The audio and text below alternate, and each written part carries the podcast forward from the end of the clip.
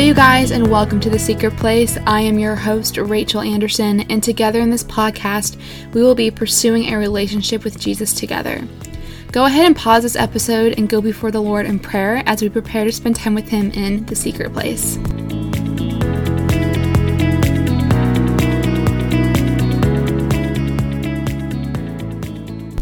Hey guys, what's up? Welcome to another podcast episode. I am super excited for this one and also a little nervous to be honest. Um, we're going to be talking about counseling and I'm going to be sharing a little bit of my story and kind of how um, my beliefs grew up on it and like how they've changed over the years and just a little bit of my story. So, yeah, let's go ahead and just dive right in.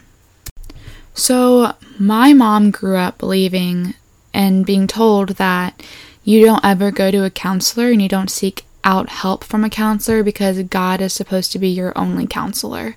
And so you don't seek out help from others. And so that's kind of like what she grew up believing. And so every once in a while, like when counseling would be brought up, that belief was kind of like put on top of that.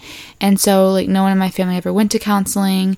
And then it was either that or whenever there would be like a really big fight in my family, it would be kind of used as, you know, oh, you know what, you need to go to counseling. That will fix your issues. And so stuff like that. So counseling always had a very negative view on it, even though I started getting older throughout my teenage teenage years and I was just like, you know, counseling is actually really good and it's helped a lot of people that I know and I wonder how it would help me. And so that kind of led into me I guess a little bit diving into praying about it and like finding scriptures on it and seeing if it's actually biblical. And um, so I'm going to go ahead and share some of those scriptures and just what the Bible actually says about counseling. So, first and foremost, our counsel should be from God. And there's a verse in the Bible, it's Psalm 16, 7 through 8, and it says, I will praise the Lord who counsels me. Even at night, my conscience instructs me. I keep the Lord in my mind always, because he is at my right hand, I will not be shaken. And another aspect is our counselor also should be from the Holy Spirit. And so here's a couple of verses on that. John 14:26. But the counselor, the Holy Spirit, the Father will send him in my name, will teach you all things and remind you of everything I have told you. And then John 16:13 says, "When the Spirit of truth comes, he will guide you into the full truth. He won't speak on his own, he will speak what he hears and will tell you about things to come." And the last bit that we're going to talk about is receiving counsel from others. And so there's three verses that I wanted to read.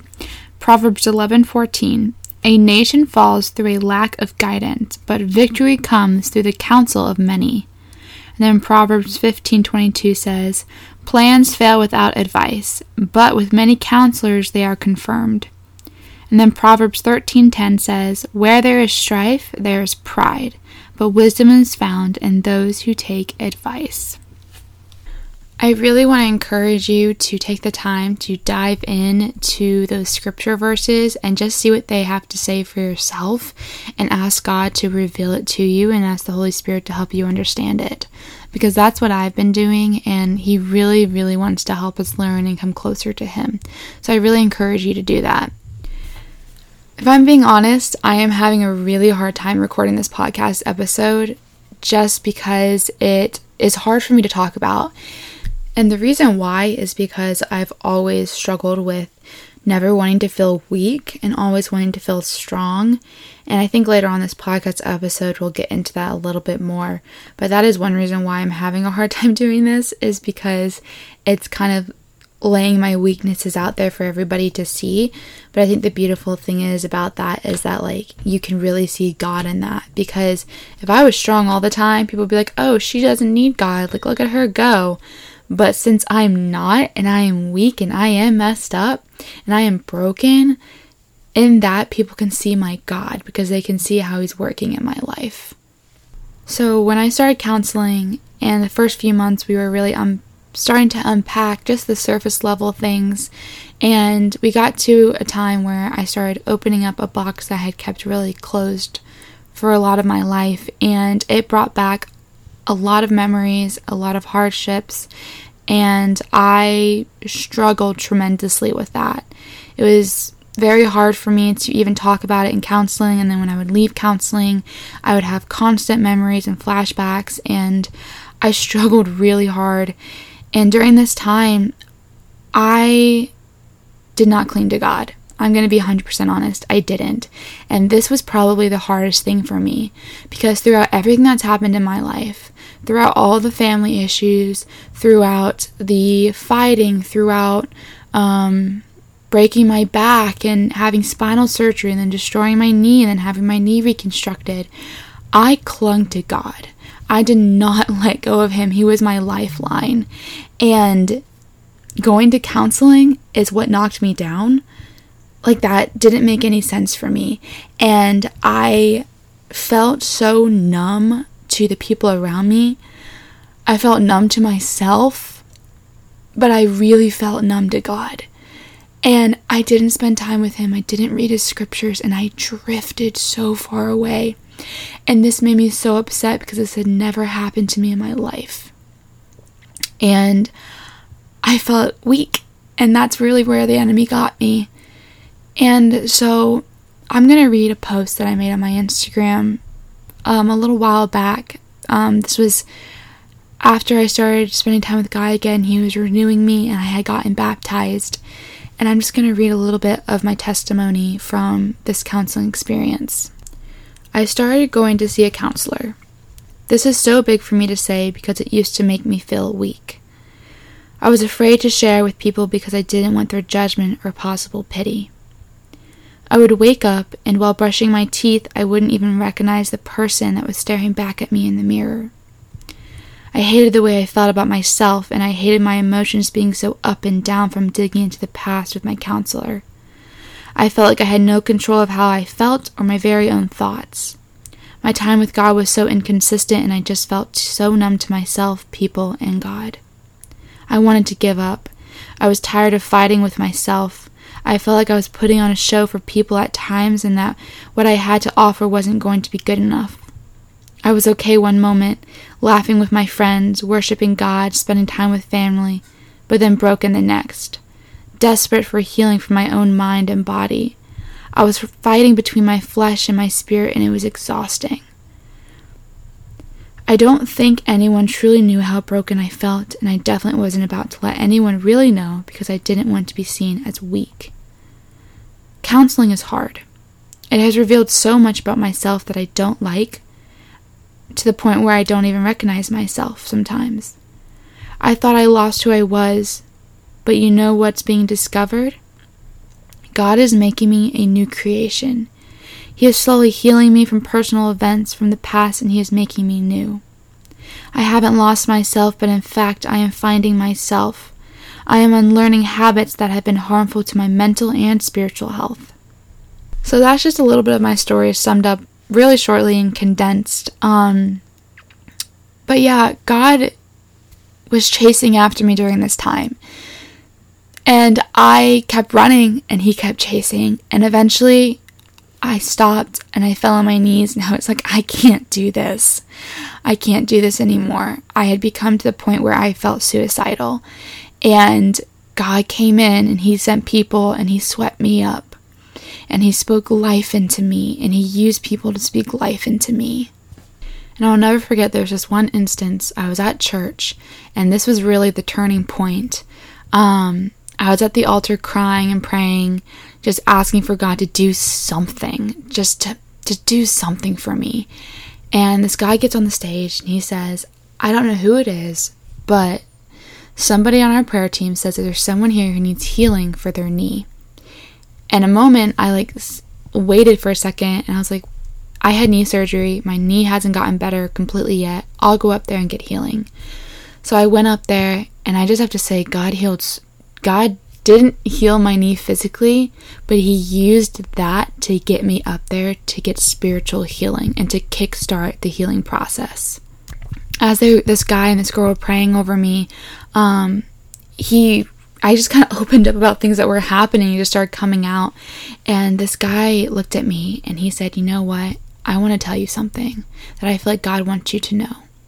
What if all of this, this counseling experience, everything you're going through, what if you're not actually losing yourself, but God is stripping things from you so you can actually find yourself and become who God wants you to be right now. And that was the kickstart of this healing journey and learning not to do counseling by myself through my own strength because clearly I couldn't do that and learning to do it with God. And so in the month of December, I took a break from counseling and didn't go for a whole month. And then in January, I messaged a friend, one of my best friends, and asked her to keep me accountable to read the word every single day. And she did. And at first, I didn't think anything was happening and it wasn't really working. But then, as I got to the end of the month and went to the next month, I realized just how much God was changing my heart and bringing me back to Him. So, before we end this podcast, there's a few things that I want to leave you with. One thing is after I shared my Instagram post a few months ago of my counseling experience, I had a really dear friend message me and just encouraged me by sharing me this analogy that she used when she started going to counseling years ago. And I'm going to share it with you guys because it's so powerful. So imagine you're in your mind and there's this long hallway, and lining this hallway is tons and tons of doors.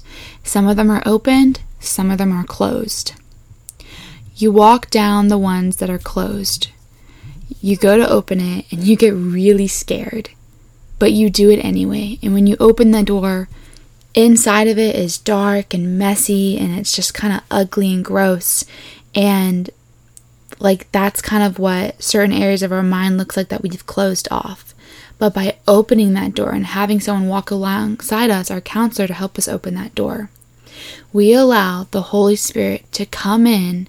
We give him access to it to come in and rearrange that room to where the light turns on, the room is rearranged, and it's beautiful because the Holy Spirit came in, healed, and restored and renewed it. That is counseling. That is counseling in a nutshell. It's really hard, it's really ugly, and sometimes you don't want to keep fighting and you don't want to keep going because you feel like it's getting worse. But if you keep being faithful, if you keep going through it and you walk alongside God through this, the process is going to be so much better and the outcome is going to be beautiful. So, the last thing I want to leave you with is this when counseling gets really hard and things seem to be getting worse, just keep going. Keep fighting and keep doing the work. And keep being faithful. Because when we open the doors to our past, it is terrifying. But by allowing the Father to come in there, He will renew it.